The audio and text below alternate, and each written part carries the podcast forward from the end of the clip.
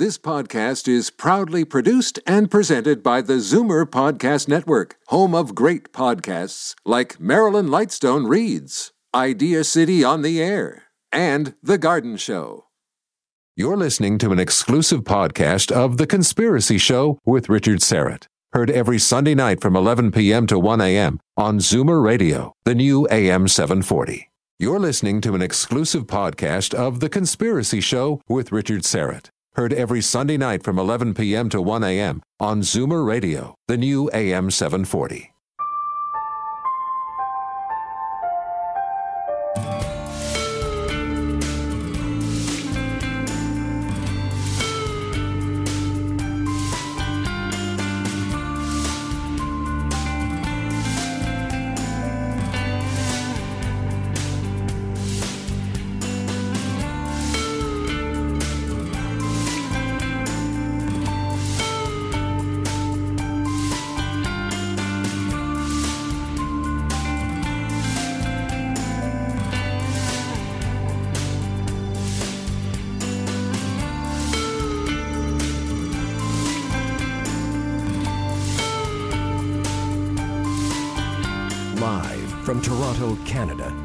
Conspiracy Show with Richard Syrett from Zoomer Radio, AM 740. Ah, welcome to the audio imaginarium. You found us. This is the Conspiracy Show, and we're coming to you from our flagship station, Zoomer Radio, right here in Liberty Village, uh, Toronto, Canada. 50,000 watts of peace and love, my friends. A crop circle researcher, uh, filmmaker, Patty Greer, is standing by. Uh, with the latest on crop circles, she has not one but two new documentary films. When does this woman sleep? Um, not very often, I'm guessing, but that's Patty. She is just a, a whirlwind and a force of nature. And if you haven't heard her on the program before, you'll soon discover that for yourself. She is a very passionate uh, woman. So we'll get an update on the latest on, on crop circle research. Um, Albert is here running our HOA. Ian Robertson, of course, on the other side of the glass, twisting the dials and knobs. And, uh, it's kind of crowded in here tonight. We've got another uh, gentleman, Jonathan Franz, is uh, with us in studio. He's um, an intern on the program, and he's been helping produce my weekly feature, Strange Planet. And he decided to come on down and uh, see how a radio program comes together. So we welcome Jonathan into the fray.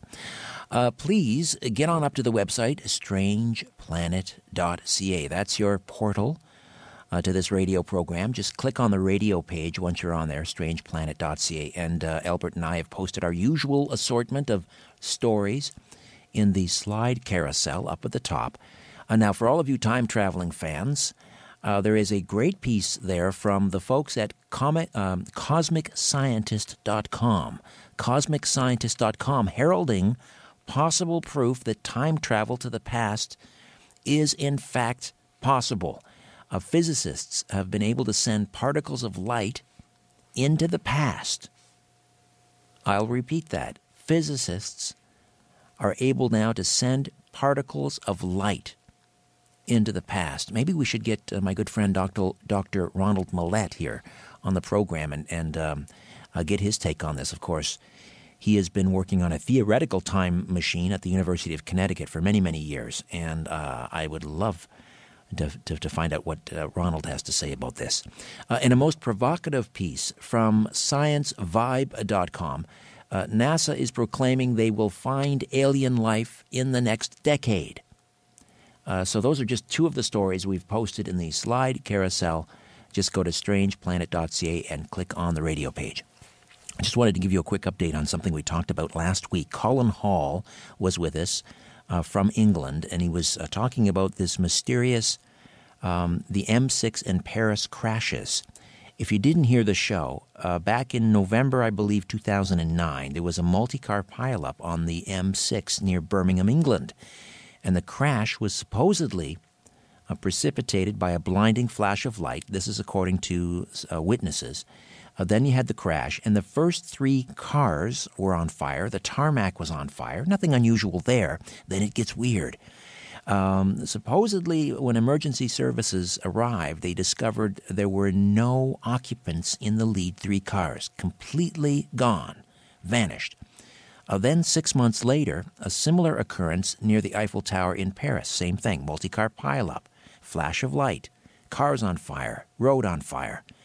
Now, this time, though, the occupants in the, uh, the, the, first couple of cars, uh, there were fatalities, four fatalities. But the, the bodies supposedly momentarily disappeared and then reappeared. Uh, and then, you know, there's, there's more to the story.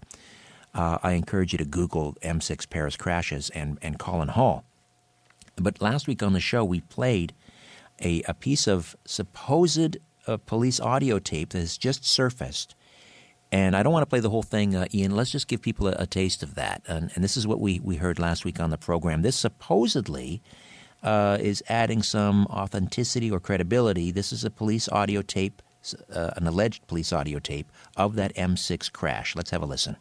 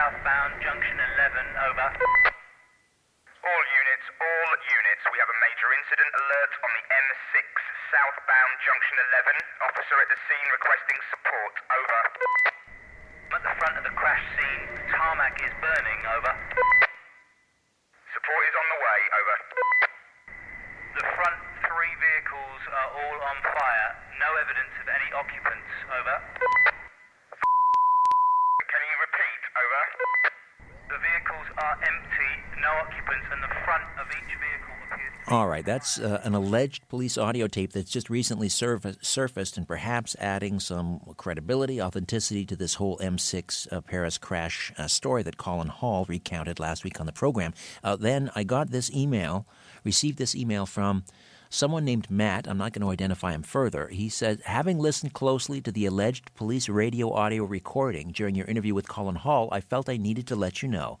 I'm absolutely certain that it is not authentic.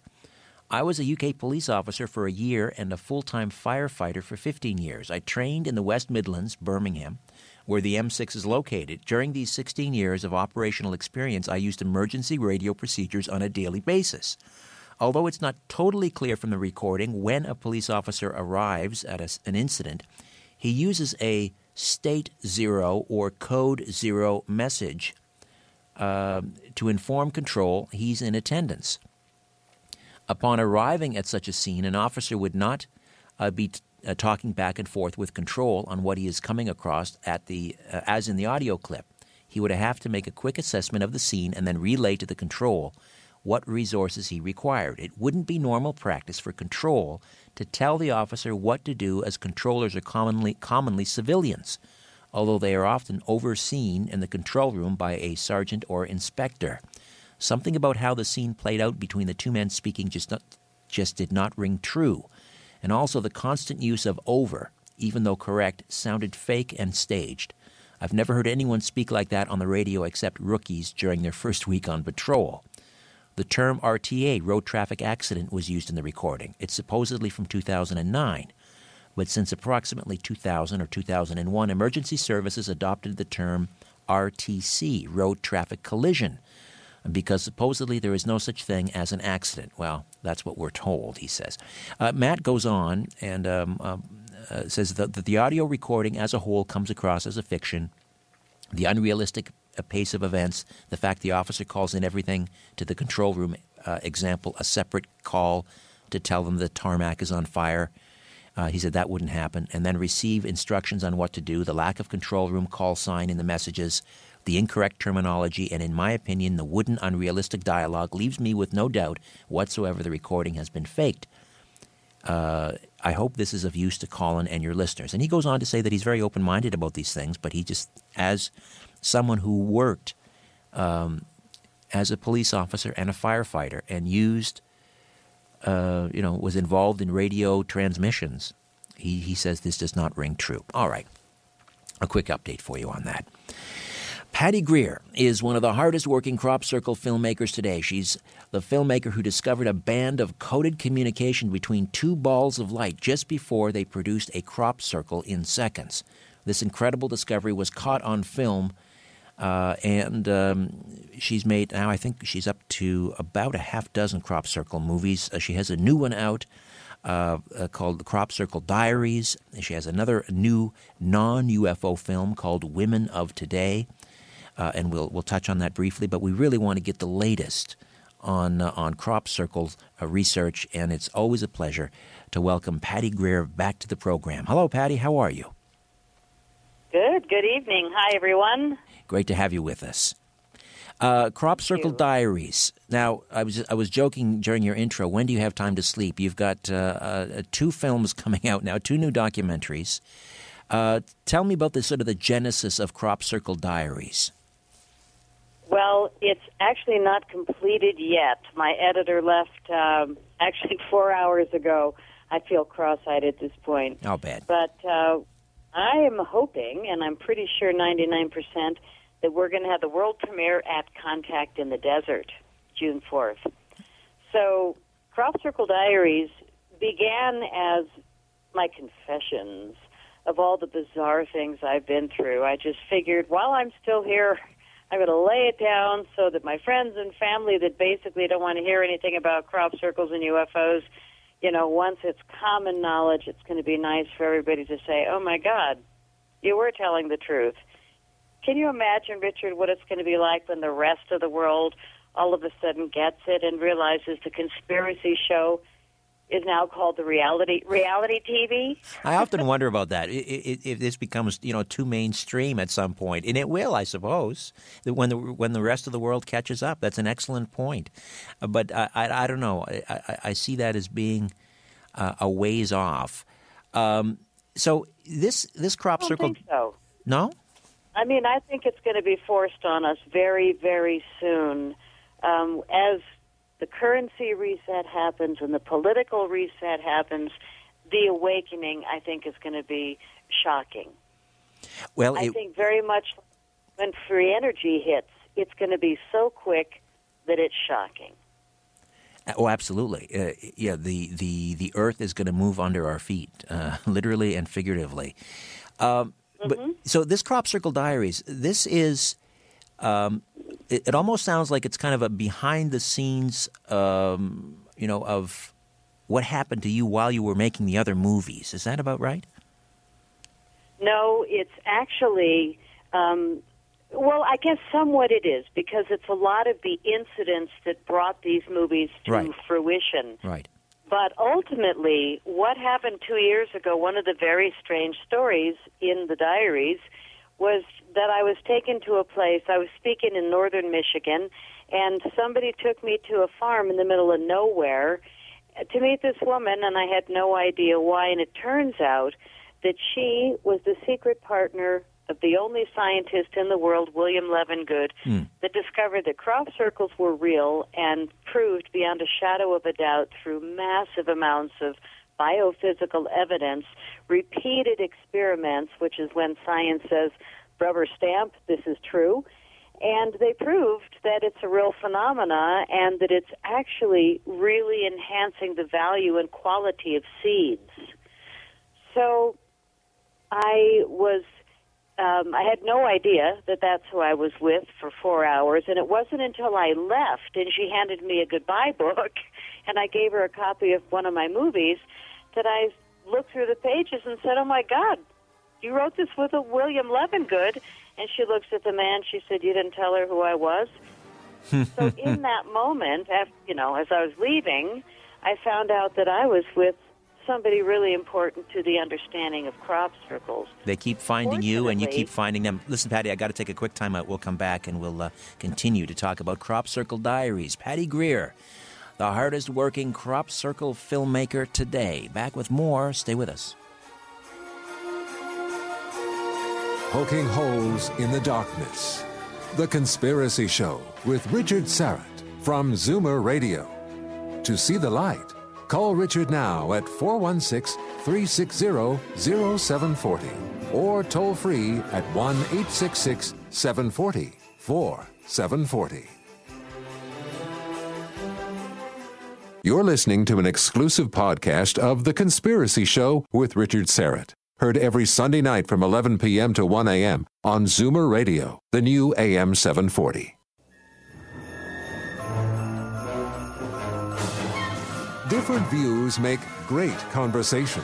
This is The Conspiracy Show with Richard Syrett on Zoomer Radio. To speak with Richard live, call 416 360 0740 or toll free at 1 866 740 4740. All right, welcome back. Patty Greer, Crop Circle researcher, filmmaker, is uh, with us. So there you were in, in northern Michigan, and uh, you were talking about good old Lefty Levengood. Uh, and and some of the Yes. and he, he was a he was a biophysicist. I mean, he was a sci- a hardcore scientist uh, who was Hardcore scientist. and so people and they started so there sending I am him with his secret partner that nobody knew about. right. And she knew everything. And what she knew was that all these people that think BLT is who he worked with for all of his life. Well, Burke, unfortunately, great man, had passed away, and um, Nancy Talbott and Levengood had it out in 1999, and they parted ways. And he wanted nothing to do with any of the fame and glory, and so he just went right back into the lab and uh, Nancy went off with the name, having nothing to do with Levengood since 1999. So he was in fact the, the be all and the end all of the BLT research team. It was it was Lefty Levengood. Essentially, yeah. Yeah. And it's good you know Lefty because then you know intimately some stories about him. But what people don't know, which is blowing my mind, is what I had to yank to the front of the movie because Penny, the secret partner, goes right in and she calls him Dr. William Levengood. And this is how the press suppressed William Levengood was um, this bizarre story of the fact that he actually had a speech impediment. And um, when he went for his final, P- he, he did the college training to get a PhD. And when he got to the final ceremony where he had to do his presentation in front of three, not judges, but whatever the word is, where you present for your PhD, Right. at the last minute, one of those three people had pulled out, had to move, or something came up, and somebody was put in his place that hated Levengood. Ah. And this was a really unfortunate move. On the other hand, it might have been, shall we say, a paid for move. We don't know. But the person that came in had it against him and immediately got in his face. And that person was a competitor in the field, and he was trying to uh, come up with an answer to a very difficult plant mathematics issue. And so he threw it at Levengood for an additional PhD question. And so what happened was Lefty took it on. And for the next three months, he didn't eat, he barely slept, and Penny said he lost 30 pounds. And he came back to the panel with the answer. And he was correct. And the guy was so angry that he got in his face and started yelling. And Lefty st- st- st- st- started stuttering. And he couldn't say it. And the guy started yelling, If you can't answer in words, you're not going to get passed with your PhD. And le- le- le- Lefty just fluttered and walked out. Oh dear. And so this was a really traumatic thing for him. Penny said it was the only time he ever felt suicidal. And he never went back. He said, I've got the education. I don't need the initials after my name. And he never went back to finish it. So it turns out he was um, the scientist for all these, he had work at all these different colleges and was highly recognized. And he had 40 papers in scientific magazines, Nature magazine, and journals that were really impressive papers. So he had quite the enduring career. But when the National Science Institute, I believe they're called, called upon him to come to Washington and speak on his theory on, um, again, I can't say it quite right, but his theory on glass, really advanced science. Um, he read the small print and it said you need to have a PhD. So we officially called them and they said, um, You have the education. We understand you don't have the initials. You are an affiliate PhD. You have what we need. Please come. And um, so they said that he could consider himself, uh, call himself a doctor, which he never did the PhD behind his name, but occasionally he did call himself William Levengood. And because somehow they passed this huge rumor that he was a liar and a cheater and all this, they hid all the unbelievable research until now. And, and some of that research, and you, you, you mentioned it earlier, uh, that he was receiving seeds uh, from places like Israel and Australia and, and seven provinces here in Canada and across the United States and England, of course. And he studied these anatomical anomalies in these in these crop formation plants and the soil too. He, he studied the soil too, right? Mm-hmm. And mm-hmm. Yeah, there were unbelievable biophysical changes in the plants that were undeniably non humanly able to be made. The extended nodes.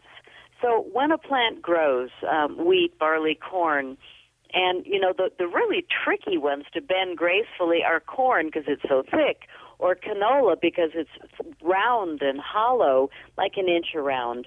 But when there are hundreds of thousands of them bent over and not broken, something anomalous has happened.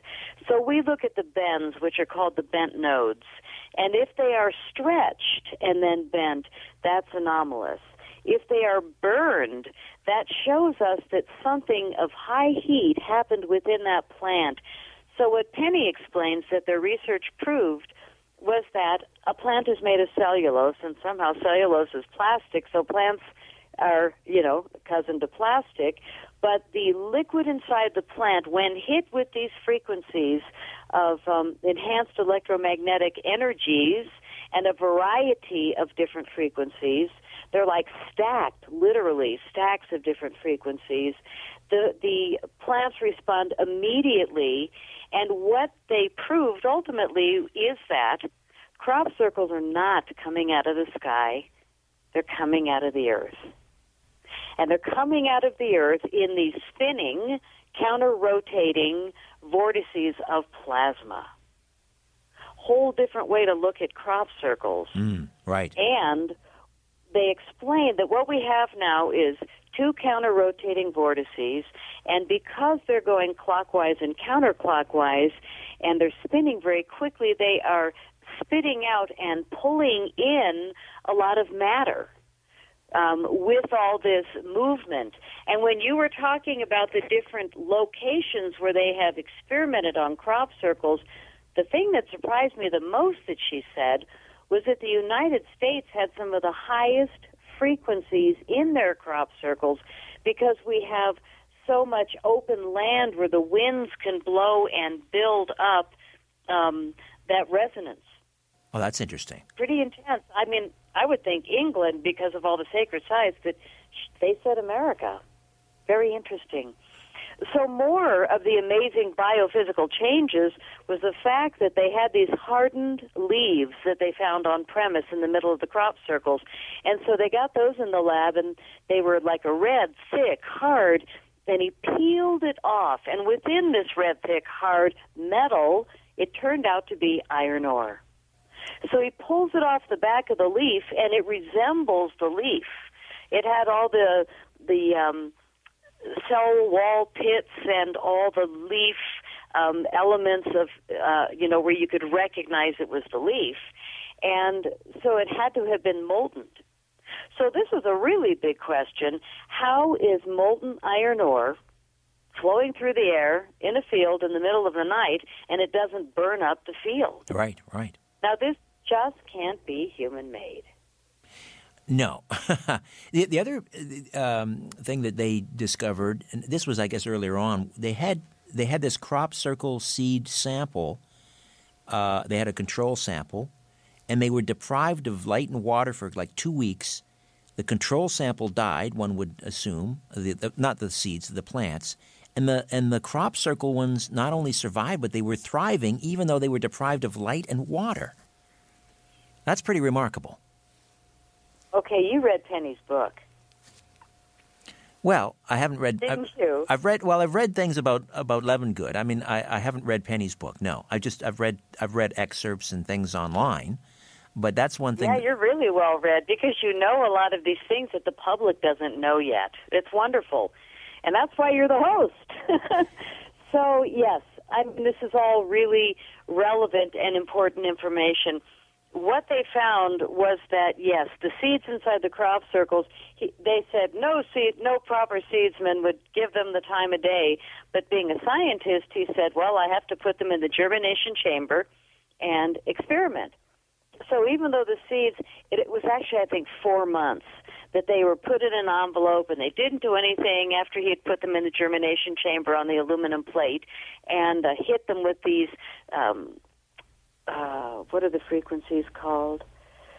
Um, I can't think of it right now, but he hit them with the frequencies. He was reproducing what was going on in crop circles and trying to see if he could make these seeds respond in the same way they were responding in crop circles. But you are correct. He had to he learned that he had to put them into storage for a while after he'd hit them with the frequencies and then bring them out and plant them like a while later, give them the time. And when he did, he found that they could grow with or without water, with or without sunlight, basically in any weather or conditions. They had really strengthened the power of the seeds. And they were comparing it to the fact that inside crop circles, those seeds that had been hit with crop circle frequencies could grow up to 330 to 400% more food with up to 75% more nutrition per seed. That's huge. Let's suppress the guy. Find something. So they sent out the secret detectives and they found that he called himself doctor and they used it and it worked. And some of the top people today are still going, oh, William Levengood, he lied. He called himself a doctor, foo foo, and they throw it away. I've been hearing it for the last month. Well, do, did you ever and find. all I can say is, did Please you, wait. I'll send you a copy of the movie for free. Right. Please wait. Did you ever find out who who they they planted on that that PhD uh, jury uh, in order to, to attempt to you know to to discredit him? Do we know who that person was? You know, that's a very good question. Somebody should look into that. I think that's a very good question. No, I'm so busy editing and trying to finish the movie. that-. Sure. No, that's not um, for you to do. That was and that, this you're was at the. University of Michigan, was it? The University of Michigan. That's where he got his master's. So Mm-hmm. yeah, unbelievable. Well, that's how it happens, right? I mean, I mean, That is how it happens. And, you know, I guess what stuns me is how intelligent the people are that have said to me in the last month, oh, come on, he was debunked. And, you know, they just go on and on. It's like, please stop talking. I really respect you, but seriously, you know, you took the blue pill. So, punchline is, I came in the back door. I have no training. I didn't do research with all this misinformation. All I did was go lay in crop circles and start filming the people that were in the circles with me day after day after day. And my movies just straight on tell the truth. And I have seen unbelievable suppression. I've seen absolutely no income except when I go and speak. And I sell a fortune in movies because people want the information. But it's so amazing how funded the people are that are out here suppressing it. well, we, you, you talked about how they tried to confused. how they tried to stifle L- Levengood and discredit him. Uh, and for you, Oh. it's been an incredible an incredible battle. Um, can you share with some some and I don't know if this is in the movie uh, Crop Circle Diaries, the new one that's coming out. Um, and you say that should be available at, at, Contact in the Desert in June. Yes, but I think it'll be on my website in a month. And my website is pattygreer.net. Right. P A T T Y G R E E R dot net. It's actually movie number eight, Eight. Richard. All right. Well, Uh, I can't keep up, Patty. I can't ago, keep but up. I've made two in the last six months, which is just crazy. Um, so Crop Circle Diaries will be available soon, but Women of Today we just finished last month, and um, it was great to hear you introduce it because I thought it was my first non-UFO movie. Oh yay! I've crossed over. Now people will like me again. I'm kidding. but you know, thinking of a non-UFO movie, um, you know, it kind of came in the back door. of This movie as well. But it turns out there's three women directly working on the Mars mission, so I guess it's it's somewhat UFO. And then once I realized I had the three of them, very important women, I threw in Barbara Lamb, who's done more regressions than most on contactees, and then I stuck myself in as the contactee. I figured, why not? So, interestingly enough, we have Laura Eisenhower, who turned down her free ticket to the Mars mission, right? Right, and this, she's the niece of, of the president, right? The great niece or the niece? Great granddaughter. Great granddaughter. Okay, right. Yes, she's of, been very involved Ike in the Eisenhower. right. Mhm. Very and involved. uh, she is so outspoken. Yes, she is that. Yeah. I've not had her on the program. I must uh, remedy that. Uh, well, Well, she she talks so fast that my editor was like spinning when she walked out. He was like, "Ugh," and I said, "It's awesome. It's perfect," and she nails it. But the other interesting thing is, I interviewed a woman from Pakistan, lovely woman, four kids. Uh, she said, "Yeah, yeah. The hardest thing was learning, you know, um, science from a Chinese professor when I speak pa- Pakistani." So she's, you know, but turns out she is now and has been for years building uh, space shuttles that will be taking humans to Mars within the next 15 years. They've got 60 that will be in production, and she's working between NASA and Boeing as the liaison. there you go. All right. There We- you go.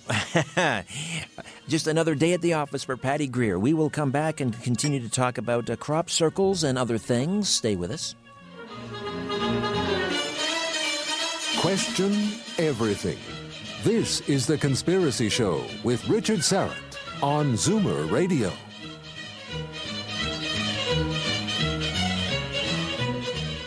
You're listening to an exclusive podcast of The Conspiracy Show with Richard Syrett. Heard every Sunday night from 11 p.m. to 1 a.m. on Zoomer Radio, the new AM 740.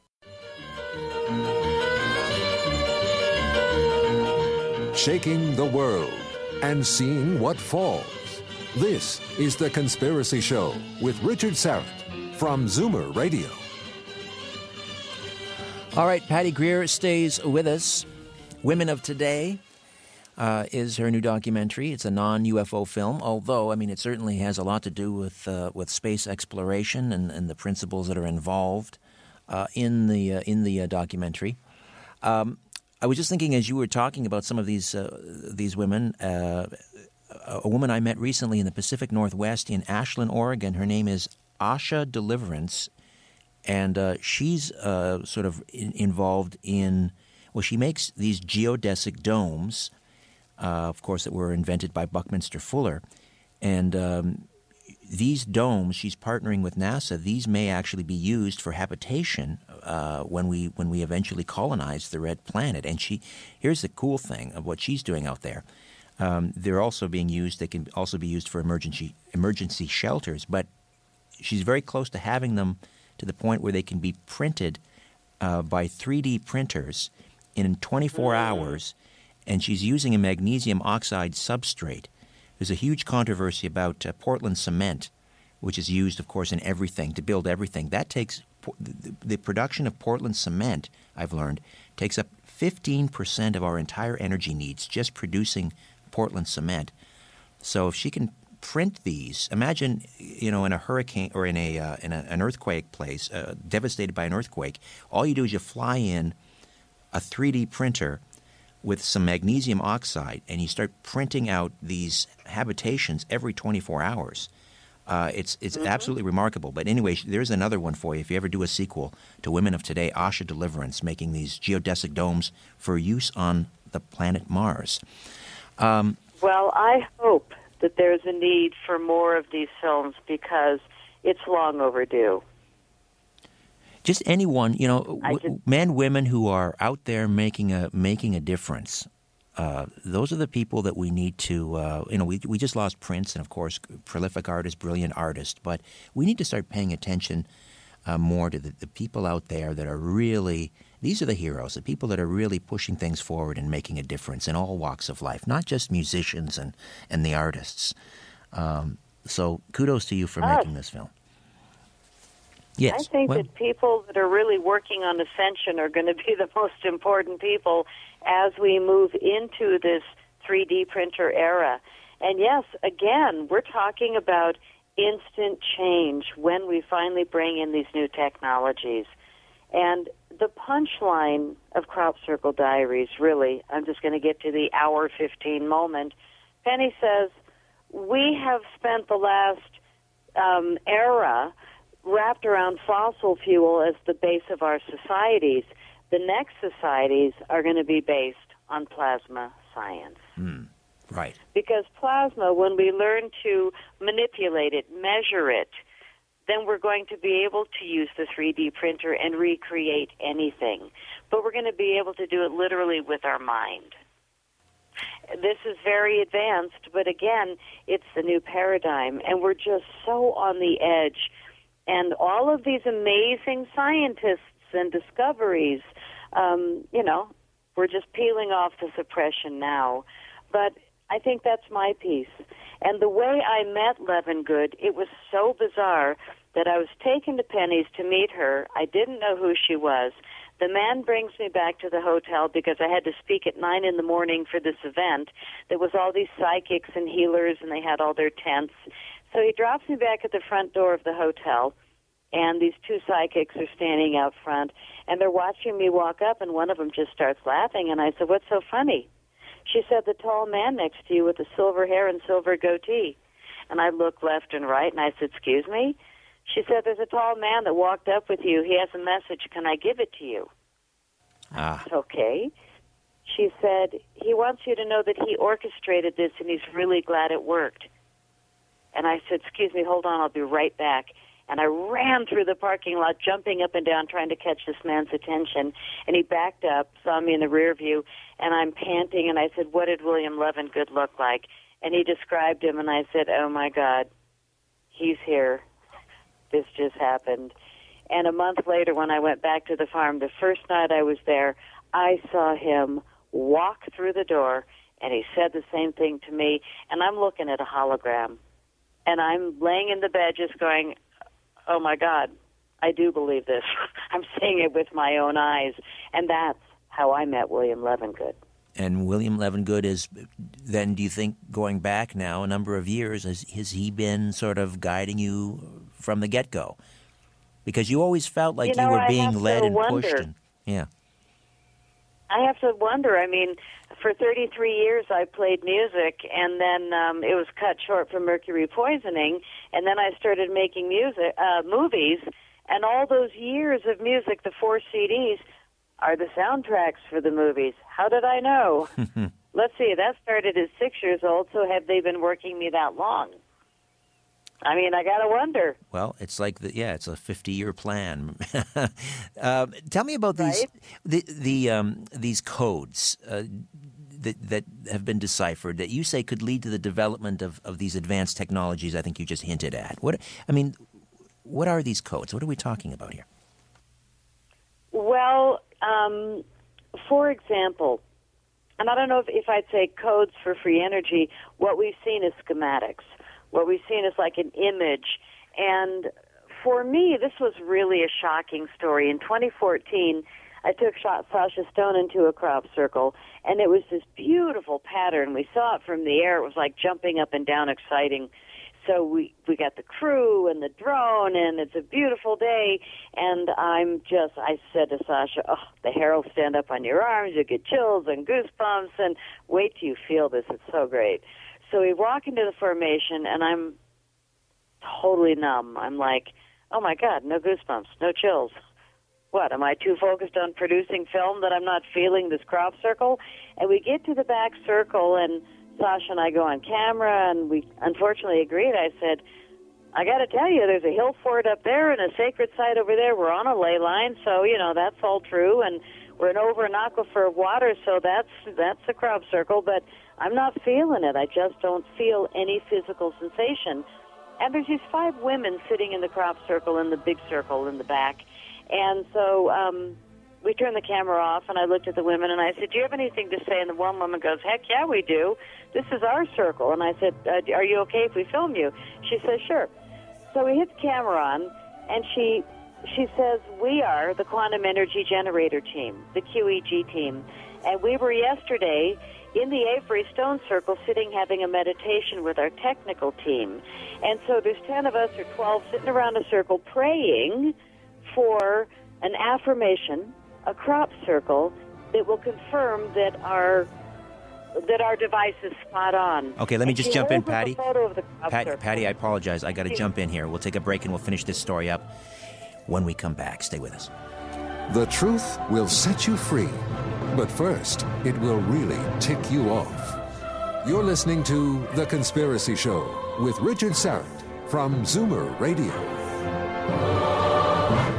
You're listening to an exclusive podcast of The Conspiracy Show with Richard Syrett. Heard every Sunday night from 11 p.m. to 1 a.m. on Zoomer Radio, the new AM 740. Don't be afraid of the dark. The Conspiracy Show with Richard Syrett from Zoomer Radio.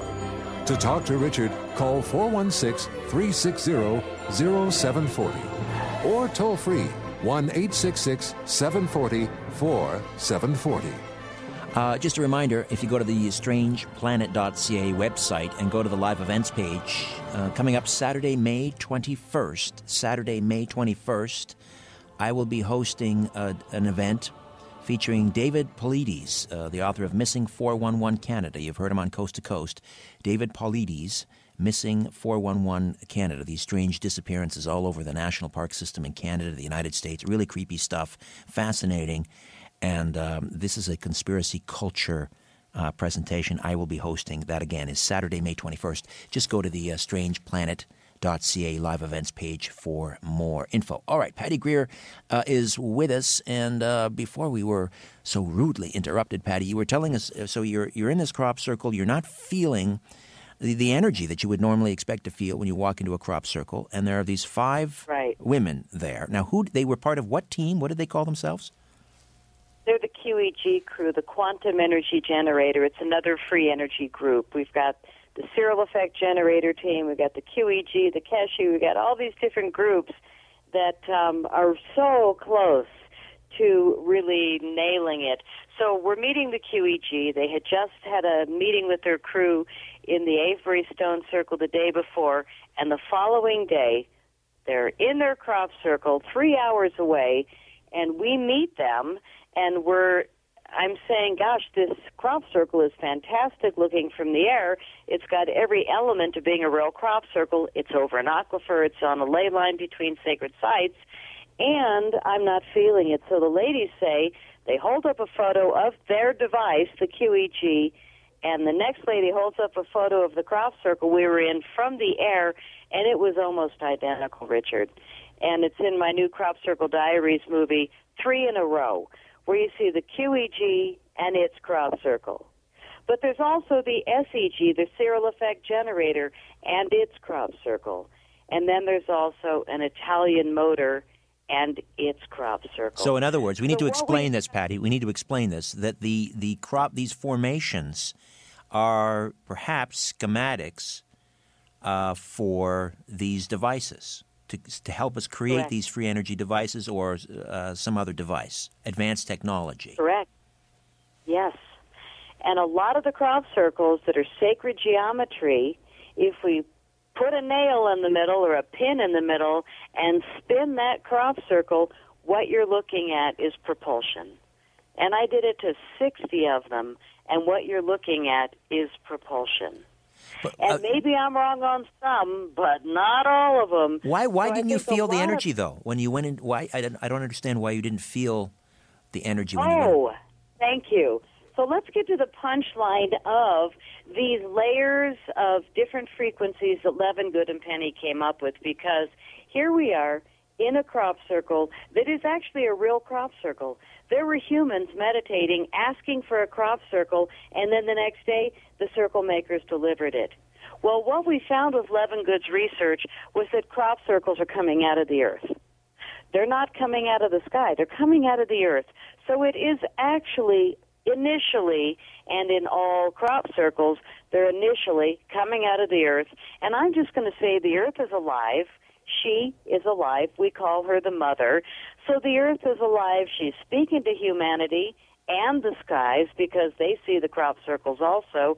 And almost every crop circle comes through an aquifer of water, and so those geometries and codes go out into the waters, into the tributaries.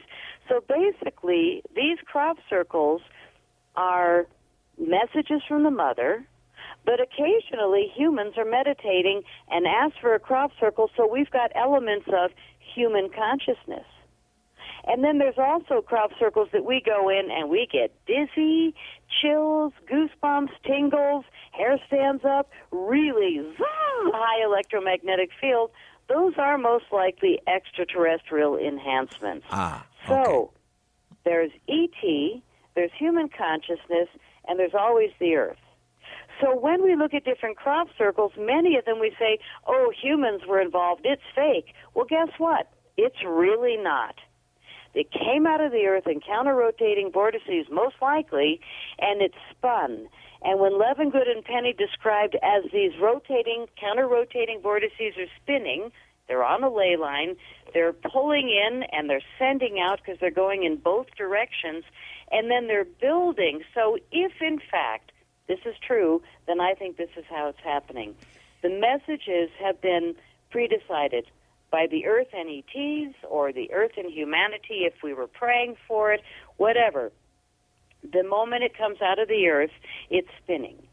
And then it pulls in the frequencies that were pre agreed from human, human consciousness, and it keeps spinning. And these are when Penny said these different frequencies have very clear and distinct boundary conditions because they are different frequencies coming from different places. Now, occasionally you'll get a group of people praying, you'll get ETs needing a star map somewhere, or they're just assisting, so you've got a huge buzz and a relation to humans, and so all three elements are involved in the creation of this crop circle. So are you and saying then when you look at who unless, unless it comes unless there is involvement in the formation of this crop circle from above, you're not going to feel that energy. Is that what you're saying? That's what I'm saying.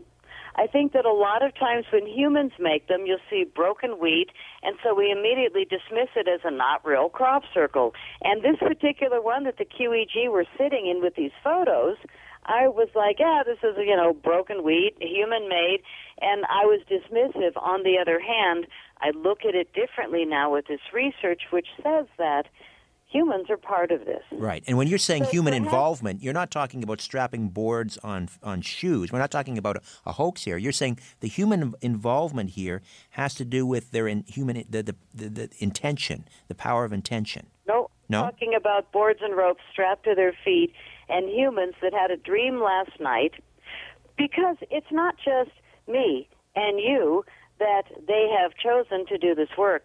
They also choose really talented artisans who are willing to have the dream and see that formation, strap on boards and ropes the next day, go out and make them. Now, I thought those were fake. Oh, I see On what you're saying. other Okay, hand- I got you. Yeah. I mean, I'm trying to stretch my brain. The three weeks when I went back to the farm, I literally held my head in my hands. Penny blew my mind. It actually hurt my head to think this differently. But human made crop circles are not all fake because a lot of them were asked for by humans. And if they really do represent something that that we have seen somewhere or it's an important message, it's interesting to realize that there's a lot more that are real. Where do we draw the line with real? But human consciousness is also involved. Now, I don't really think that really broken and chopped up crop circles are going to be considered real, but a lot of the ones that um, I know that in my Crop Circle Diaries movie, I remembered where I was taken and somebody showed me the work of an artisan, Ariel Ali, and I saw these paintings, and I was like, oh my God, this is the place. It was a crystal castle. It was underwater. Oh my God. And the very next morning, I woke up, and the circle makers in England delivered a crystal castle with five drops of water underneath. And I'm flipping out, going, oh my God, this is a message. Don't tell anyone I said this. And then I looked, and I was like, oh my God, this is the only circle of the whole summer a crop circle without a circle. It had rectangle stars, drips of water, but not a circle anywhere. And the very next morning, they did a huge circle above the crops of the Crystal Castle, a huge circle with a goddess inside. I kid you not. Hmm. I was in tears. Now- and I was like, oh my God, Just to I'm not imagining this. Just to clarify, then, Patty, So the, the, these schematics, the ones that that um, mirror these advanced technology, these pieces of advanced technology, where are they, where, where are they coming from? Is is are they uh, from from Mother Earth? Are they from the sky? Are they an interaction between humans, the sky, and Mother Earth? I'm going to guess it's all 3 And again, I'm guessing. All I have is my perception. But what we have here is a human team working on it, and we've got. Um, I didn't go in the um, all three of the formations. I actually was in the Searl effect generator formation, and that one was very buzzy. yeah. So that one was up on the sanctuary. So again, I really think it's all of us. And the messages are also for all of us. And water is also involved because they're always over an aquifer and the messages go out into the water. So is that suggesting So then I'm- that the, these advanced technologies are already part of our collective unconscious? We just need to pull it out somehow? Absolutely. Absolutely. I mean, the geometries have been laid in mandalas for hundreds of years. I think everything's been in plain sight. And when we realize what's right there in front of us, we're just going to go upside our own head. Like, how did I not notice this? And that's why when I do my talks, when I do my movies, in the, not this one, this one's a science, but all my previous movies are all crop circles. They say, don't talk a lot, talk in crop circles.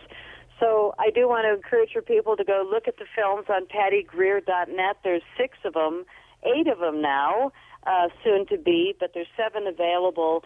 And the ones on crop circles, the crop circle update, the wake up call, is a condensed version that won a lot of awards, but it explains up until what we know now, um, really what it's like in the fields and just how beautiful they are. You know, he, we've been so scientific this whole show because I'm wound up with, you know, this new science from Levengood and the fact that he was suppressed because what he proved was too important for humanity at the time. But now that we're pretty much banning GMOs across the planet, other than, of course, my country that's owned by that corporation, um, we're going to need these technologies to enhance the food supply and to make these seeds unstoppable.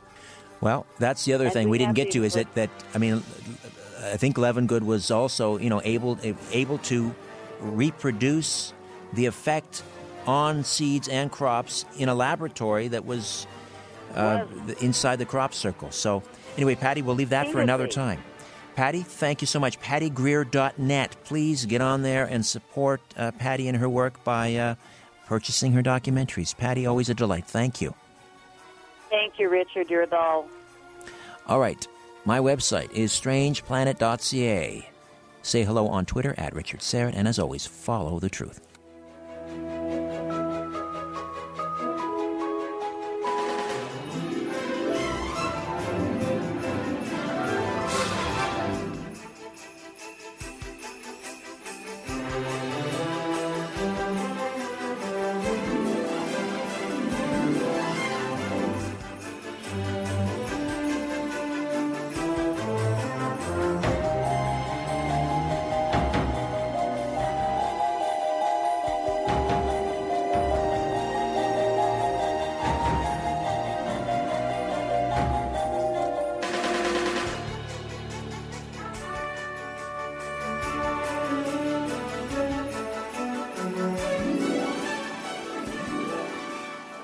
Listening to an exclusive podcast of The Conspiracy Show with Richard Syrett. Heard every Sunday night from 11 p.m. to 1 a.m. on Zoomer Radio, the new AM 740.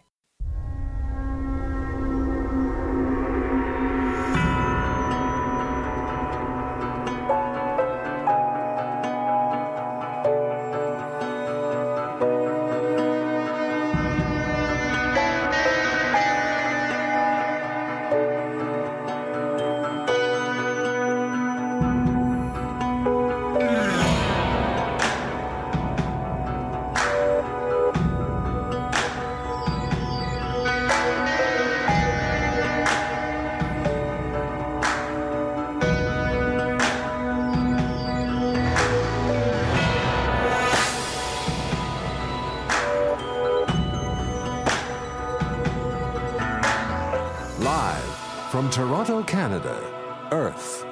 The Conspiracy Show with Richard Syrett on Zoomer Radio.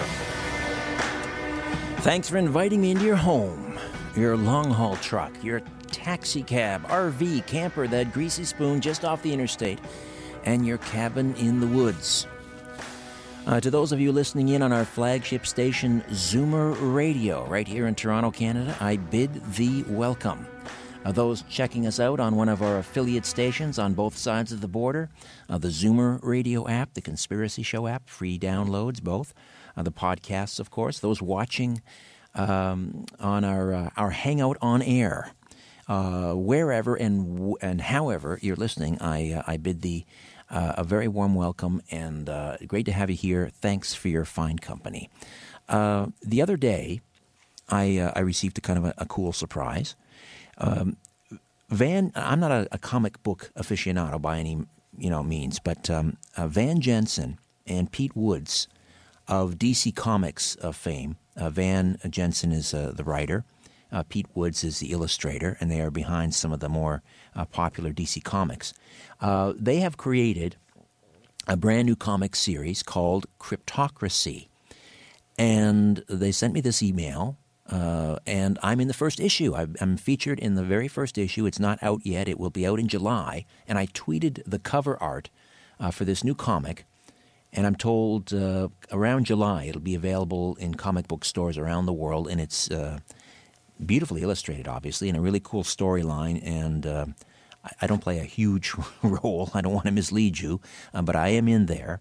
Uh, and the idea is I'm sort of on a watch list because I'm a conspiracy show, you know, or conspiracy talk show host, and I'm exposing some of the things that this cryptocracy um, is on about. And so I'm on this watch list along with people like George Noory and and uh, Art Bell and, and Clyde Lewis from Ground Zero and uh, uh, Jesse Ventura. so I'm in pretty fine company. We're all being watched by this cryptocracy.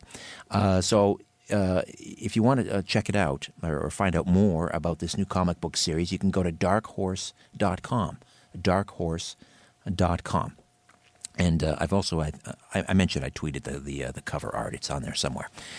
Mark Capel is uh, standing by on the line from his home in New Zealand to talk about something we haven't actually discussed on this program before. I'm not sure why, but it's the Skinwalker Ranch, the legendary fabled ranch located in uh, in Utah, uh, which is a real hotbed.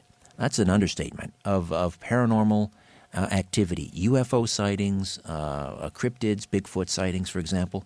Uh, skinwalkers, this Native American legend that that uh, um, Native Americans are able to, uh, certain Native Americans have this ability to shape shift and so forth. Uh, poltergeist activity, I mean, you name it, everything in the kitchen sink in terms of the paranormal has been seen, experienced, documented at the Skinwalker Ranch. And um, we'll, we'll get into that in just a few moments. Uh, I mentioned the HOA earlier. Let me remind you about our Hangout on Air and how it works. If you want to participate, and watch a radio program. It's kind of cool. You just go to my Twitter feed at Richard Syrett, at Richard Syrett. Let me spell the last name S as in Simon, Y R E. And at the top or near the top of my feed, you'll find a tweet containing a link to the HOA. You just click on it, and you're in. Uh, also, uh, I want to direct you to the live events page again, uh, strangeplanet.ca. Uh, and there are all my upcoming events. May 21st, David Paulides, the author of Missing 411, Canada Missing 411, uh, will be here, and this is a conspiracy culture presentation, and I'll be hosting. You can get more details right there. Live events page, strangeplanet.ca. And, and the, uh, the whole uh, Missing 411 series of books, really creepy, these unexplained disappearances uh, of hundreds of people in national parks across North America. And the, the people that run the National Park Service, they don't want to talk about it. Uh, they don't know, they don't want us to know about it. But there are these amazingly creepy uh, stories of people just vanishing and then reappearing in the most unlikely of places. Uh, anyway, if you enjoy that kind of thing, then you're going to enjoy uh, David Paulides' coming to town May 21st. And talking about creepy and mysterious, let's talk about the Skinwalker Ranch. Uh, Mark Capel is originally from New Zealand. He's actually a dual citizen, New Zealand and the United States. He's lived around the world on sea and land. He's a licensed technician class ham radio operator, certified scuba diver, graphic artist, videographer, photographer, paranormal researcher, investigator, UFO hunter, drone operator.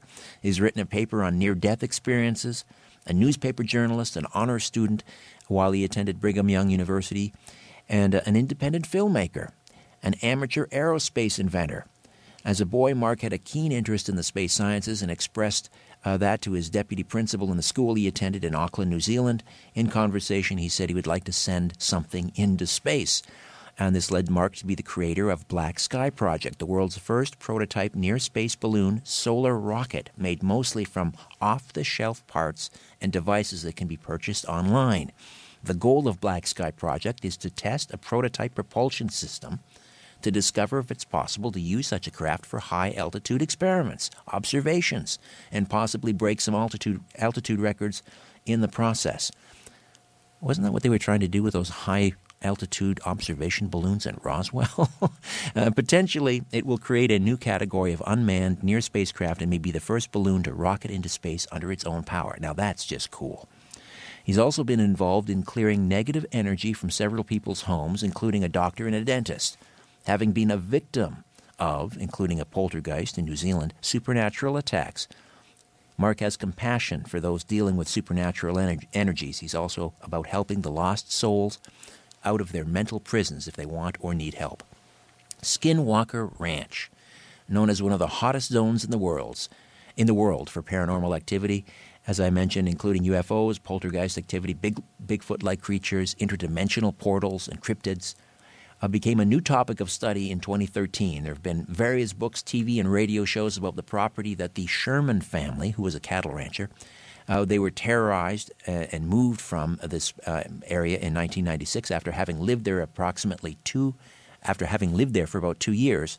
And at that point, billionaire and entrepreneur Robert Bigelow purchased the property from the Shermans to study the phenomena with his team of uh, doctorate level scientists.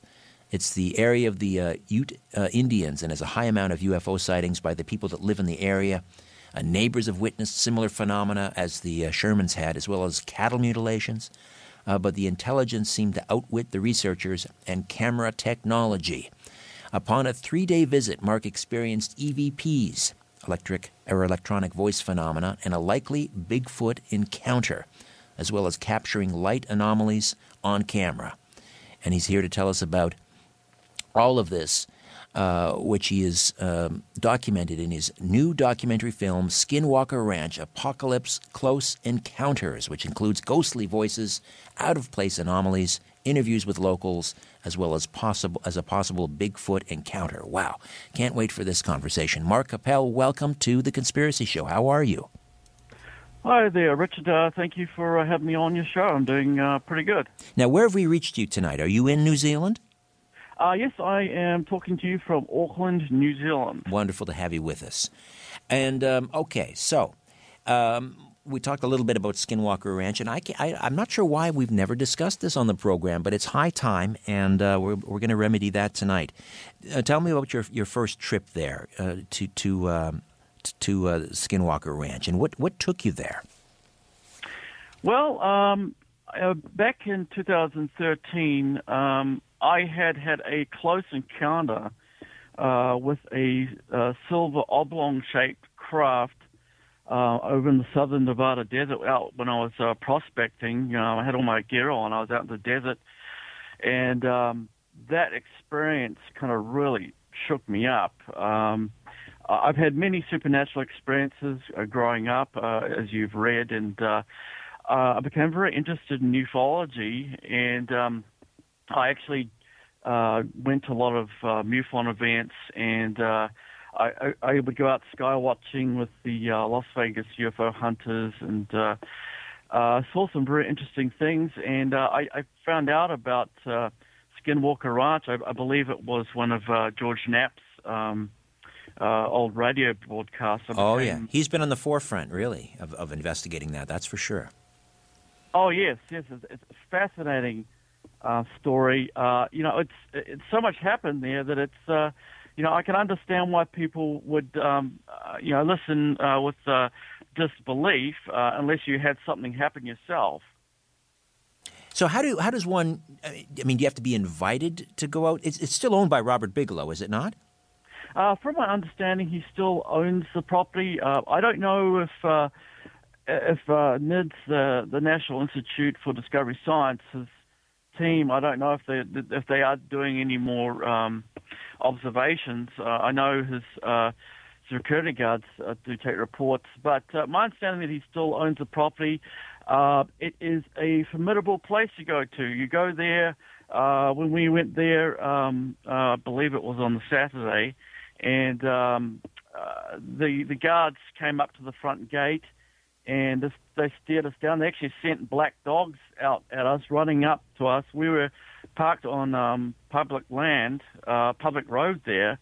Uh, they've uh, actually put barricades, and there's all these no trespassing signs. Uh, there's so many no pre- trespassing signs there. It's uh, it's kind of amusing when you see that. But uh, sounds like Area 51.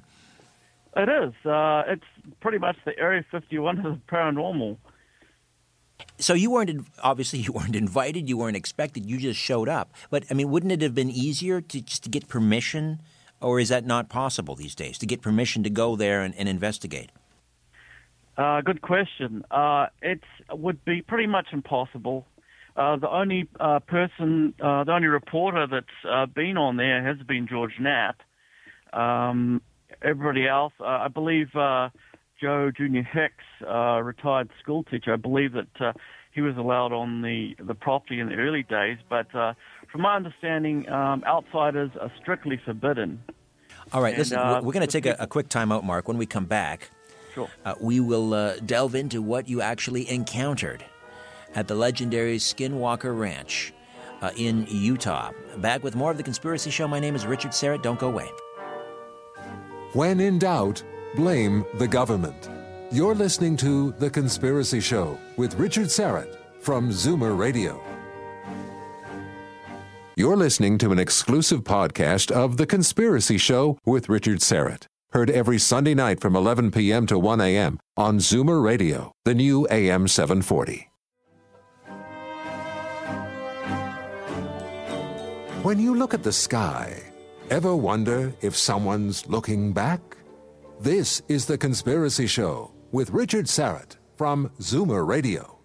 To speak with Richard live, call 416 360 0740 or toll free at 1 866 740 4740. Welcome back.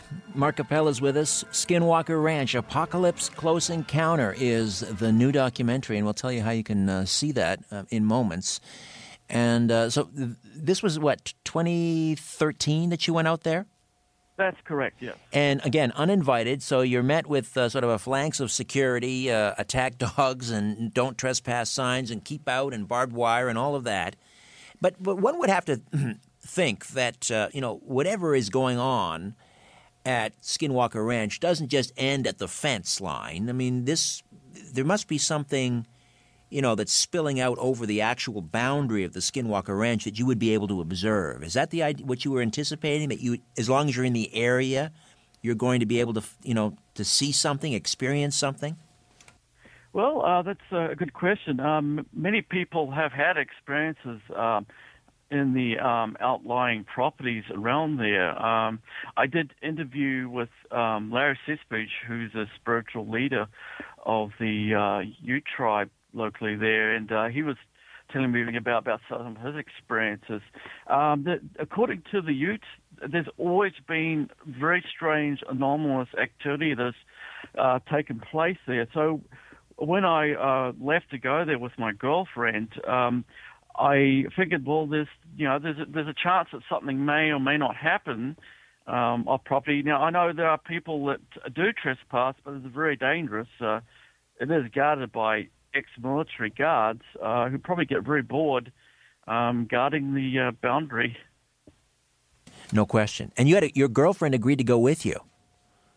Uh, yes, she's pretty brave. Um, actually, the uh, year before, um, she saw someone almost get killed with me uh, during a paranormal investigation. Uh, I, I have a YouTube channel, and uh, a man, when when you actually got lured up a, a ladder uh, over the ghost box, you can hear the conversation.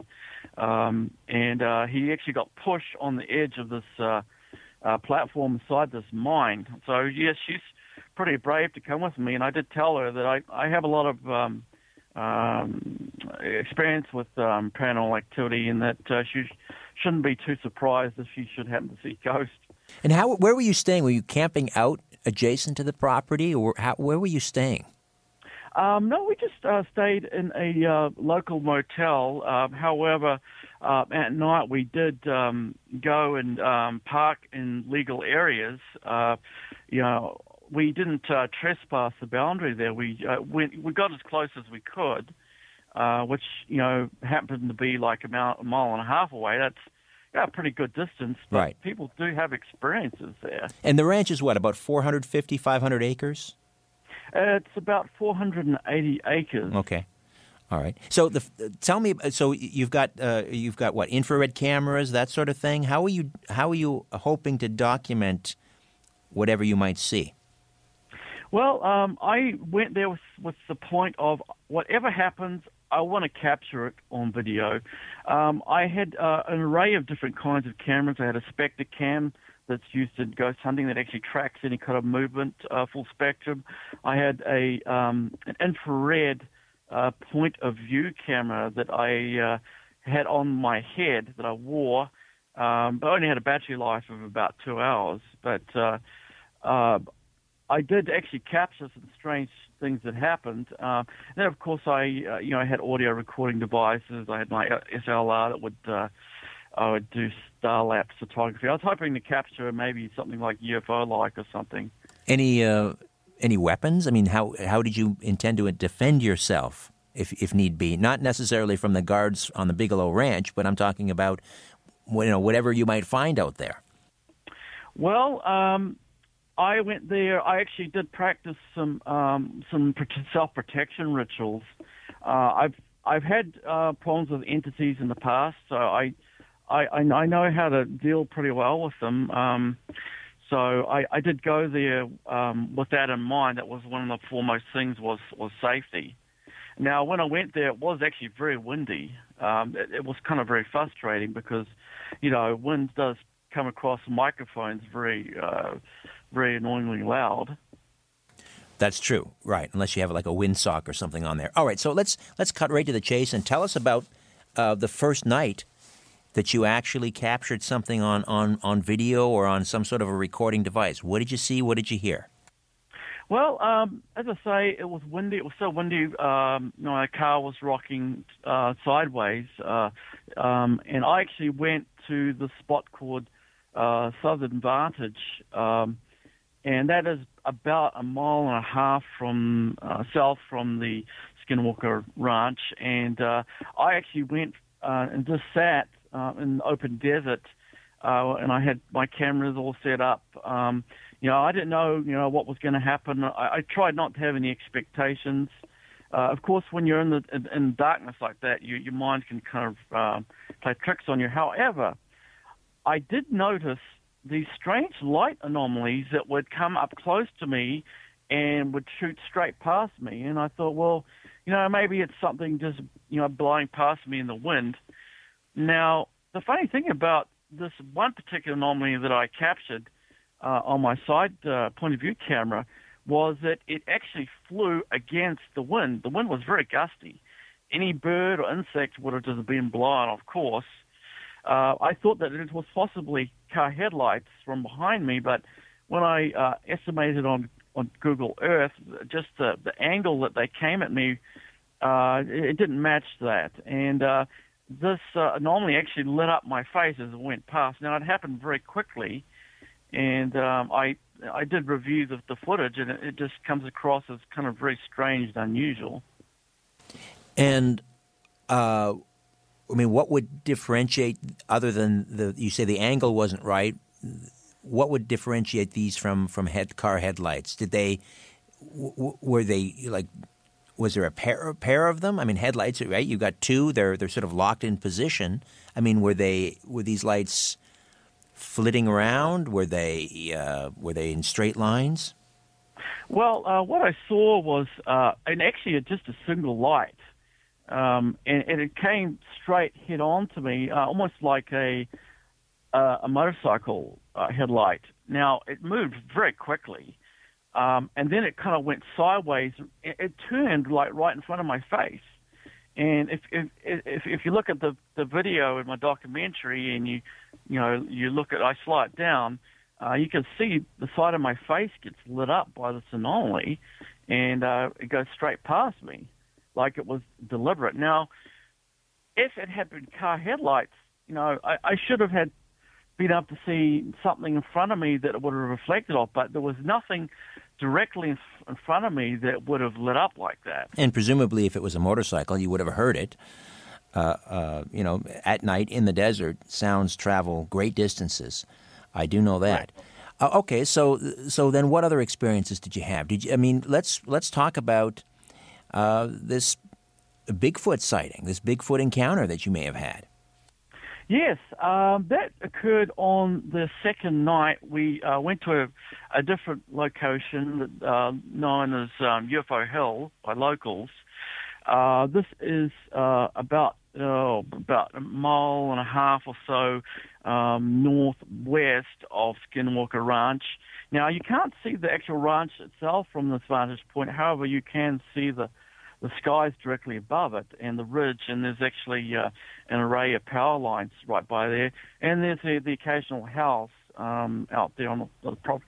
Um, now, we had set the cameras up uh, on top of this hill. Now, there was a very steep drop uh, right below where we were. It was about a 40, 50 foot drop, very dangerous.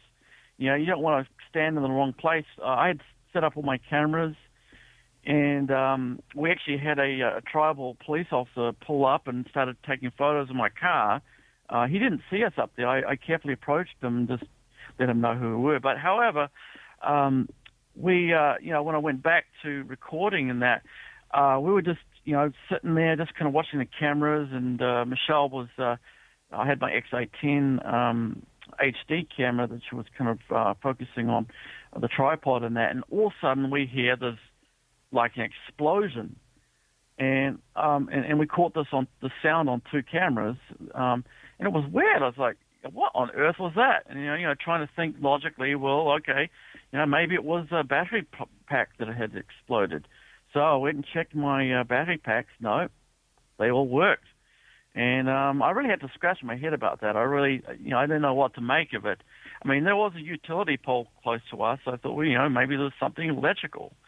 Um, but it wasn't until I actually went over the, the footage that you know I realized what it was. Now I, I would like to make a side note here that uh, as we sat in this this place, um, we heard some very strange animal noises, um, and I thought, well, you know, there's all kinds of animals out here. You know, it could be anything. Well, I heard something that sounded like I could best describe as like a Wookiee, a Wookiee of Star Wars. Um, not long after I heard this explosion sound, a Wookiee that um, would be that would be uh, like Chewbacca, right? Is he a Chewbacca, Wookiee? Chewbacca, correct. Okay. Yes. I All mean, right. that's the best I can describe the sound. You know, you know, maybe you know, maybe there's another explanation for what, what the kind of animal this was. I, I did put the footage up online um, to see if anybody could, uh, you know, would recognize it. No one's come forth to recognize it, and I did contact some um, Bigfoot researchers, and nobody nobody responded as to what it was. You mean you put the audio? The audio is what you hear. You don't see anything. You just hear the this this this sound.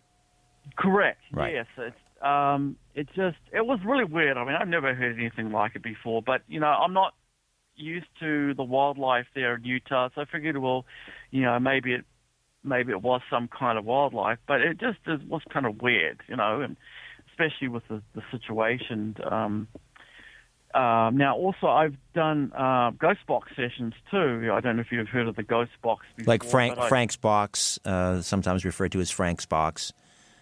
Is that the same Uh, thing? Yes, yes, pretty Okay. much. I mean, there's different kinds that you can get, but I used uh, Faraday material to kind of block out most of the radio signals because that gets very confusing. But um, I've got very strange recordings, um, uh, EVPs that I picked up, and I picked up like growls. And, um, uh, I got one voice that picked up and said, "Hi, Mark." this, this is near the ranch. You're talking. This isn't a this isn't a, a previous investigation. This is at the near the ranch. Um, this was uh, at that, that location on right. UFO Hill that okay. I picked up Hi Mark, and um, I, I, picked up um, other things like uh, uh, one voice said monocular, and I because I, I, asked, I said, you know, will you guys please show me some sort of UFO craft? And a voice that comes across that says yes. It was really weird, and then it said another voice said monocular. Well, I've got you know monocular there. I've got a digital night vision monocular. You know, so it's like describing my equipment. Hmm. Now, uh, aside from those EVPs, uh, anything further to the the, the the possible Bigfoot encounter? I mean, did you see anything? Um, no, I can't say I've saw anything visually. I mean, it was just uh, audio. I I did have a strange feeling up there of being watched by something, and it was kind of an eerie feeling. I thought, well, maybe it was something, you know, kind of psychological. You're you're out in the wilderness in a very dark area, and uh, where things happen, that you know maybe it was something psychological. But uh, what was just weird was just the uh, you know going back over the, the footage, and uh, that sound was actually the sound of a rock hitting the ground. It was a a pretty large rock. Um, you know, as a kid, I we we used to throw stones at each other um, with the neighborhood kids, and and um, so I'm familiar with you know what rocks sound like when they get thrown. But this thing was pretty loud. I mean, it was like an explosion. So uh, whatever threw it had some strength to it, and uh, you know, I surmise it must be something like a like a shot put kind of weight. And you know, those, those aren't you know those aren't easy to throw. And this was being thrown in your direction. Yes, right by us. Well, we've heard countless stories about uh, Sasquatch or, or, or Bigfoot uh, throwing rocks. They do like to throw rocks. Yes, that's that's very true. That is um, one of the signs of um, you know Bigfoot's. Uh, you know they're messing with you or they're testing you out. And, you know the funny thing is, I went there to hoping to get like maybe UFO on camera. Instead, I have a possible Bigfoot uh, encounter. Uh, the name Skinwalker, and I mentioned you know the, the the Native American legend, but tell us a little bit more about we are coming up on a break. We'll start this conversation right now, and then we'll, continue continue after the break. But talk to me about the legend of the Skinwalker and where the ranch gets that name. Okay, well, um, apparently um, Terry uh, had been talking to one of his shaman friends, um, and uh, he, I guess, was discussing what had happened, and um, he was told um, that the, the area was considered unholy ground and was on the path of the skinwalkers. Now, and that it was an area of spirits and spooks. Uh, and also, Larry uh, had, you know, talked to me a little bit about uh, what a skinwalker is. Um, and I didn't, to be honest, I didn't really know much about it, but uh, I understand that it is a Navajo uh, term, and uh, uh, apparently from um, Ute tradition that uh, they had some bad blood between them and the, the Navajo in the past, and uh, apparently the Navajos, uh, in, in retribution, had sent the skinwalker or these skinwalkers, uh, like a shape-shifting witch kind of creature, uh, to them to torment them. And apparently, they're very evil creatures, and they can uh, transform. Uh, I mean, that's my understanding of what they are. And did you talk to any locals who had actually seen a skinwalker? Um, I can't say I've talked with anyone that admitted seeing them, but I mean, I had read of accounts of uh, creatures kind of walking across the street um, that were kind of like, well, maybe kind of Bigfoot, kind of like that. You know, at the time, the person thought that uh, that it was Skinwalker. Um, I, I, I still there's a big question mark over me as to what we're dealing with. Are they Bigfoot or are they skinwalkers? All right, listen, yeah. we'll uh, we'll take a time out, Mark, and we'll come back and continue to delve into the Skinwalker Ranch, Apocalypse, Close Encounters, with Mark Capel joining us from New Zealand. Back with more of The Conspiracy Show. My name is Richard Syrett. Stay where you are. Curiosity, or did the devil make you do it? Whatever the reason, welcome back to The Conspiracy Show with Richard Syrett from Zoomer Radio. To talk to Richard, call 416 360 0740 or toll free at 1 866 740 4740.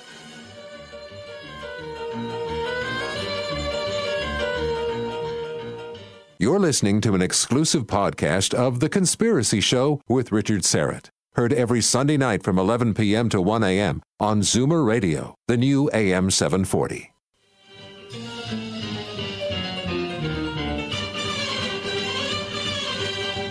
The truth is not out there, it's right here.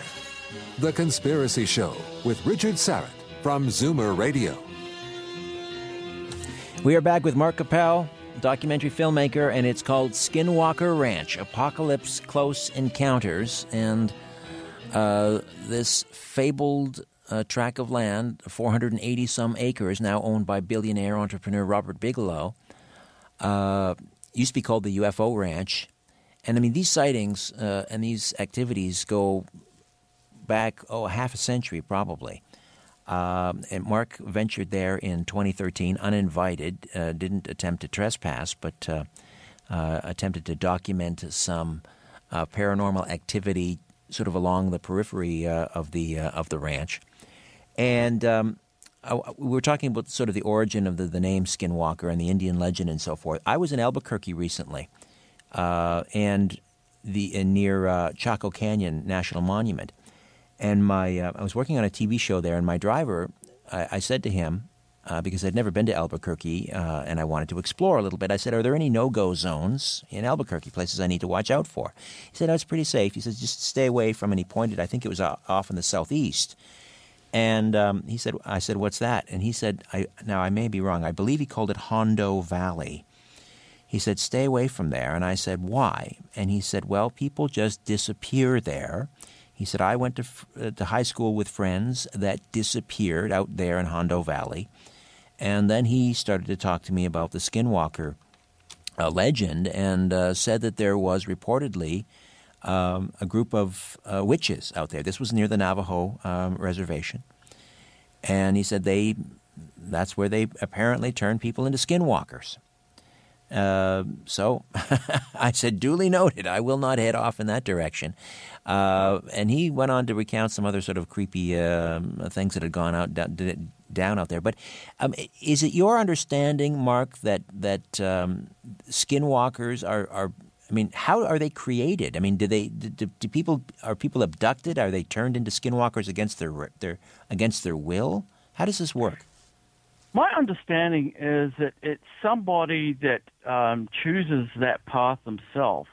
Now they have to do something very bad, like kill a, a loved one, to obtain this power. They have to go through some kind of shamanistic kind of ritual to obtain this power. Um, now, the people that do this uh, are doing it for very selfish reasons.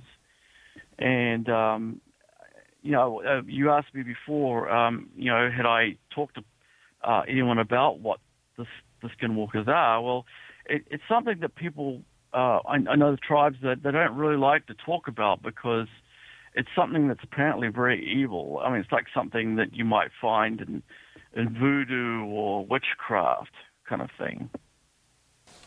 Right. Yeah. unless you, I guess, are sort of welcomed into that community, they're going to be they're going to play their cards very close to their vest. I would understand. Understandably, I mean that's kind of a dark secret. Uh, and so, what else? What else uh, did you did you document, um, either on film or audio recordings, while you were in and around the Skinwalker Ranch? Uh, I'd just like to go back to the, the first night uh, when I was um, sitting out there. I did capture some other things um, on camera. Um, I, I, might say the best thing I could describe them as some sort of plasma form that appeared uh, in the distance on camera and then disappeared very quickly and morphed away like a ghost. Um, you know, I know there were there were thunderstorms uh, on the horizon. I thought, well, maybe there's something to do with that, but they were kind of really weird. Uh, one was kind of orange and almost like a face. Uh, and when you see it on, on film, it's kind of really weird. Like, what the heck could that be? Uh, so that's you know uh, something that I had captured. Um, that's just in the, the, documentary. I had released some uh, other footage. It was a shorter version of, of the uh, the current film. Now, it's legendary uh, on Skinwalker Ranch for people or around Skinwalker Ranch for people who are investigating to have difficulty with their equipment. Uh, what, whatever is behind all of this activity uh, apparently likes to these gremlins like to affect audio and, and, camera equipment. Did you have any difficulty that way? Um, I didn't have any difficulty, fortunately, but I have had on other investigations. I've had. Uh, I'm pretty sensitive to energy around me. Um, I, I, can sense if there's a, an entity that's really angry at me, I will sometimes pick up their response to me. They'll tell me to leave, and my equipment will all of a sudden malfunction. Like I've had cameras, and I'll I'll pick up this this this angle all of a sudden, and then my my camera will stop working. I, I can't make it work until after the investigation. It's just really weird stuff like this, and this is very commonplace uh, in paranormal investigations. You know, if you can rule out that, well, in cold weather, cold weather does, you know, sap batteries, but you know, you can rule out that. Um, you know, you know, people go in there and they have, you know, film crews. They have, you know, fully charged batteries. All of a sudden, they're they're discharged. You know, there's a theory that perhaps these entities uh, are, are making use of uh, that energy source to uh, maybe manifest.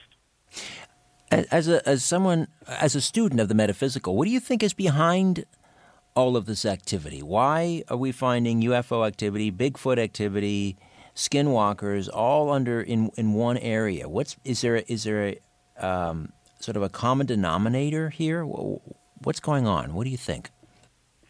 Well, um, let's see. I mean, that's a good question. Uh, I know uh, Terry Sherman. He he had experienced a lot he, from cattle mutilations to seeing these UFOs to seeing these portals. Uh, he thought it was, you know, maybe some sort of secret government operation. Uh, he thought, well, you know, maybe they're, they're you know, playing some sort of, I don't know, uh, some sort of uh, trick on him or something. But um, and uh, you know, other people have seen UFOs in the region. Um, uh, along with these very strange uh, creatures of this bulletproof wall, for example, um, that was seen and it couldn't be killed, being shot several times. Uh, that had attacked one of the calves. Uh, I think that it has a lot to do with uh, there's at least two portals uh, in the ranch area there where these anonymous creatures and craft actually coming through. All right, two portals. Let's let, let me stop you there. We'll uh, we'll take a break. We'll come up and we'll pick on pick up on that point. These portals is that what's present at the Skinwalker Ranch that is allowing these entities to pass from one dimension into this dimension. Back with more. Stay with us. If you're sure your phone isn't tapped, call now 416 360 0740 or toll free at 1 866 740 4740. You're listening to an exclusive podcast of The Conspiracy Show with Richard Syrett. Heard every Sunday night from 11 p.m. to 1 a.m. on Zoomer Radio, the new AM 740.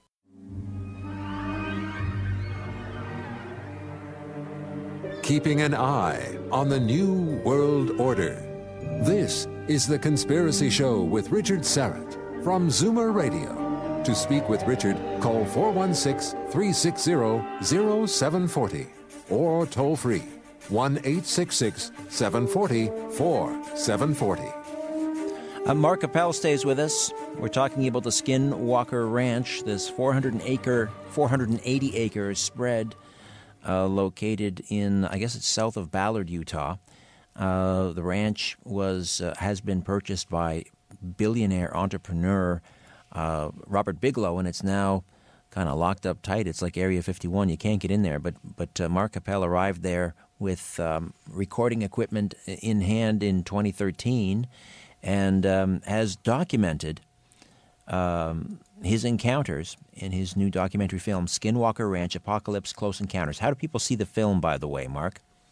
Uh, yes, they can go to my blog, uh, hauntedman.net, and there's a link to the documentary on there. There's also uh, free YouTube uh, videos that they can see uh, of other investigations and also posts uh, more information uh, about the Skinwalker Ranch and what's going on there history-wise. You mentioned the uh, the this, the bulletproof wolf. Uh, talk to me a little bit about that story in detail. Okay, well, um, the first day that they moved in there, uh, they had strange things happen, and uh, my understanding is that they, uh, according to um, Colm Kelleher and um, George Knapp's book, uh, when they arrived on the property, they were unpacking their things, and um, I guess they were over by the corral there because uh, they moved there to uh, breed this high-end um, stock. They noticed uh, this giant wolf that just kind of like meandered um, up to them uh, like it was a pet. Uh, it was really huge, and uh, it it kind of approached them, wasn't afraid of them at all, and it uh, it walked all the way up to them, and uh, then it uh, approached uh, a calf. I guess it had its head out out of the the uh, fence there, and actually attacked the calf around its throat. And now they were terrified ab- about what happened, and uh, the, you know they tried kicking this wolf. I guess it was like a dire wolf. Now these things haven't been seen in ten thousand years. Uh, this is extinct um, creature. Uh, anyway, they're they're you know they're trying to get this thing off their calf, and uh, it's ha- they're having no avail uh, trying to kick it off. And so um, he gets uh, his, his handgun uh, and uh, he shoots at point blank range uh, about three times. And this was a 357 no, Magnum, reportedly. This was a powerful gun. Correct. Yes, and you know that should have that should have got the thing off. It should have you know, killed it, and uh, that had no effect. It was a very little reaction, and uh, he um, had got his hunting rifle. Now he was a marksman and a hunter, very, very, uh, very good. He was used to uh, hunting game and that. Uh, he uh, shot this thing uh, again with the hunting rifle, and uh, th- you know th- these rounds would have brought down an elk easily. Um, and this thing eventually let, let go of this poor calf. It was ble- bleeding profusely, and it just started wandering off out into the pasture. And um, I guess they were stunned; they couldn't believe their eyes what had just happened. And uh, it just uh, it, just to let you know too, a piece of flesh had been shot off. Um, off of the wolf, off the wolf, off, off the wolf. After correct. like this is like after five or six slugs, right? Correct. Yes. Um, this thing should have been taken out. This they knew there was something extremely strange about this event, and uh, so uh, this thing just well wandered off, and they're like, "What the heck just happened?" So they they they, they go after this wolf, and uh, it, it wanders off past uh, you know some trees. They're they're trying to pursue it, and uh, I, I guess it goes through um, some thicket of, of trees and that's some pretty thick scrub, and they follow its tracks. It left some uh, left some deep deep tracks um, in the mud uh, close to a waterway there, and then the tracks just suddenly disappeared. Um, and you know the the wolf or whatever it was, you know, couldn't have jumped out of the way and just disappeared. Uh, they they figured uh, they they tried to track it, and they these uh, these prints just stopped. And uh, uh, he went back, and um, there's this uh, a, a piece of rotting flesh um, on the ground. Um, you know, very strange, no blood. And you know, I'm I'm thinking, uh, you know, I read about this. I think, well, you know, is this something that's not alive and somehow been reanimated? Uh, there's no blood inside this thing. You know, you know, not a a normal biological creature. And I and I understand that the, the, the piece of, of flesh that was the chunk that was blown off by one of the bullets, it it smelled like rotten meat. Correct. Yes. So you know, what can you surmise from this? It, was it a a dead creature that somehow you know who knows? It's, it's very bizarre.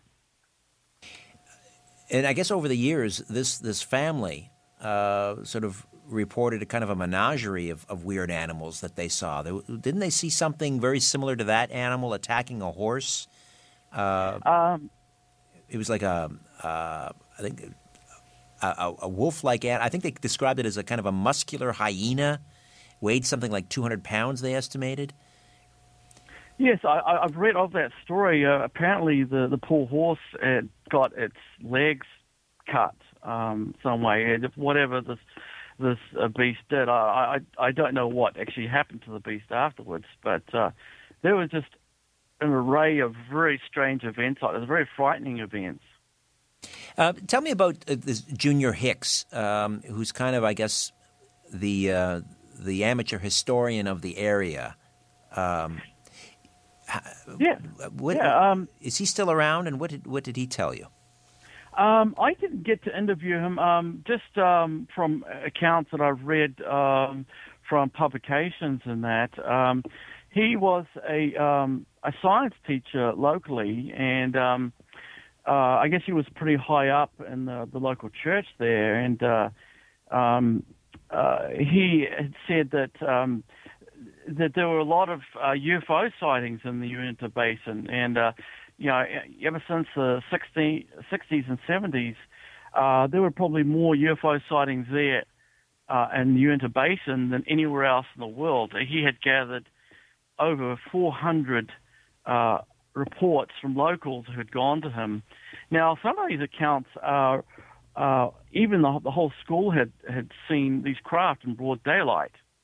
And I, I know I know there's situations in other parts of the world, like in Australia and South Africa, where uh, schools have seen, um, you know, daytime. They had daytime sightings of of uh, this craft. But now he was. Uh, he I understand that he got to um, uh, go onto the the ranch in the early days. Um, I believe NIDS uh, allowed him to work with them and. Um, he uh, went and investigated, um, you know, some of these like impressions in the grass, like circular impressions and triangular impressions, just kind of really, you know, weird stuff. I, Uh, I think I, had- had- I think I'd read where he had estimated that uh, of the fifty thousand or so people who live in that basin, half of them had seen a UFO. Twenty five thousand out of the fifty thousand had seen a UFO in that area. That's quite remarkable. Yes, yes, there's a very high amount of people who have experienced things, and so if you ever go to the area, you know, if you live in that area, you know, there's a good chance that you're going to see something sometime. Now, I've had responses uh, from people uh, who who lived next door to the Shermans, who who said this was nothing but a load of rubbish, and it was made up uh, by the Shermans just to sell the property. And uh, I'm thinking, well, if you want to sell this property, uh, you don't make up stories about uh, creatures, uh, you know, killing the cattle and uh, all these other weird things. I think, if anything, that would detract most people. Yes, under normal circumstances, that's true.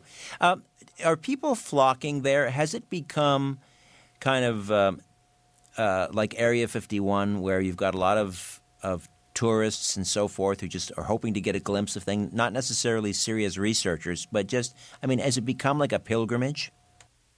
Uh, yes, very much so. Uh, you know, anybody that's into the paranormal, I mean, if you don't know of Skinwalker Ranch, you- you're missing out on something. Now, you know, uh, you know, people could say, oh, well, it's just a, you know, load of, load of rubbish. But, you know, why would Robert Bigelow, who owns an aerospace company, spend so much money and resources? Uh, he had doctorate level scientists go and they, they, they set up a, a big operation to try to observe what was going on there. They had former astronauts, you know, physicists, engineers, uh, biologists. Uh, it was a pretty amazing, you know, private operation they, they had going there. Any plans to go back? Uh, I would love to go back, um, uh, just unable to at the, at the time. And uh, curious about the uh, the subtitle of the, of the documentary, "Apocalypse: Close Encounters." What do you mean by apocalypse? Well, apocalypse meaning, uh, well, at the time I didn't realize something very strange had happened. Um, not until after that, when I reviewed my footage, you know, what I had, these, these strange plasma-like anomalies that appeared, and um, I got voices calling out for help. Um, very just very strange, non-human kinds of voices.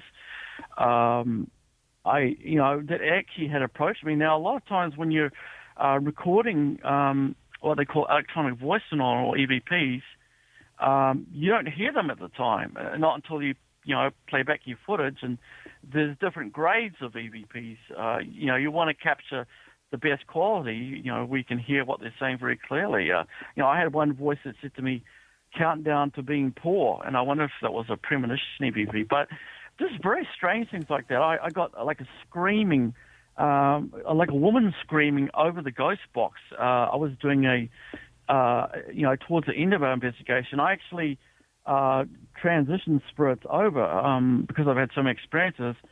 Uh, I had this, this sound like this woman that's screaming through the the ghost box and that, and uh, I, I asked the spirits, you know, what's going on over here? I tried to gather intel about what's going on. You know, one of them said hell. Now, some other very interesting things that I got responses uh, about what was going on, um, and these were surprises to me. One was demon, which was repeated again and again, and Bigfoot. Hmm. Fascinating. So, you know, it was just very kind of you know bizarre. You know, some of the things that the, the recordings, and you listen to uh, recordings I've got, um, they're very strange voices. Um, you know, not normal tones of voice.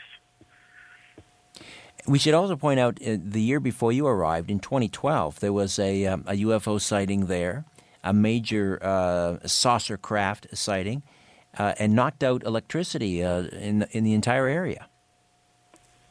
Oh, yes. Uh, that was a major sighting seen by at least dozens of people. Now, uh, when I spoke with Larry Cesspooch, he did um, tell me about this, and he told me that some of his people that do the sweat ceremony actually saw this craft. Uh, actually, a lot of people saw this. Uh, there's uh, a man by the name of Corey Sarawap who was a, a, security guard, and he was in a uh, facility for uh, substance abuse. And he said the, the power had got knocked out. Uh, this was on February 12th of 2012. Uh, listen, I, I, apologize, Mark. I got to cut you, cut it uh, here because we are out of time. But we'll have to have you okay. back on. Uh, in the meantime, Skinwalker Ranch, Apocalypse, Close Encounters, and um, how can people see that again? Yes, just go to hauntedman.net and they can go through there. And I've got a special on there. If they go in the, the, the next 48 hours, they'll uh, get a reduced price to rent it online. Thanks so much, Mark. A real pleasure. We'll talk again. Thank you for having me. Bye bye. Ian Robertson, Albert Vinzel, Jonathan Franz, thank you back next week with a brand new show. See you then. Good night.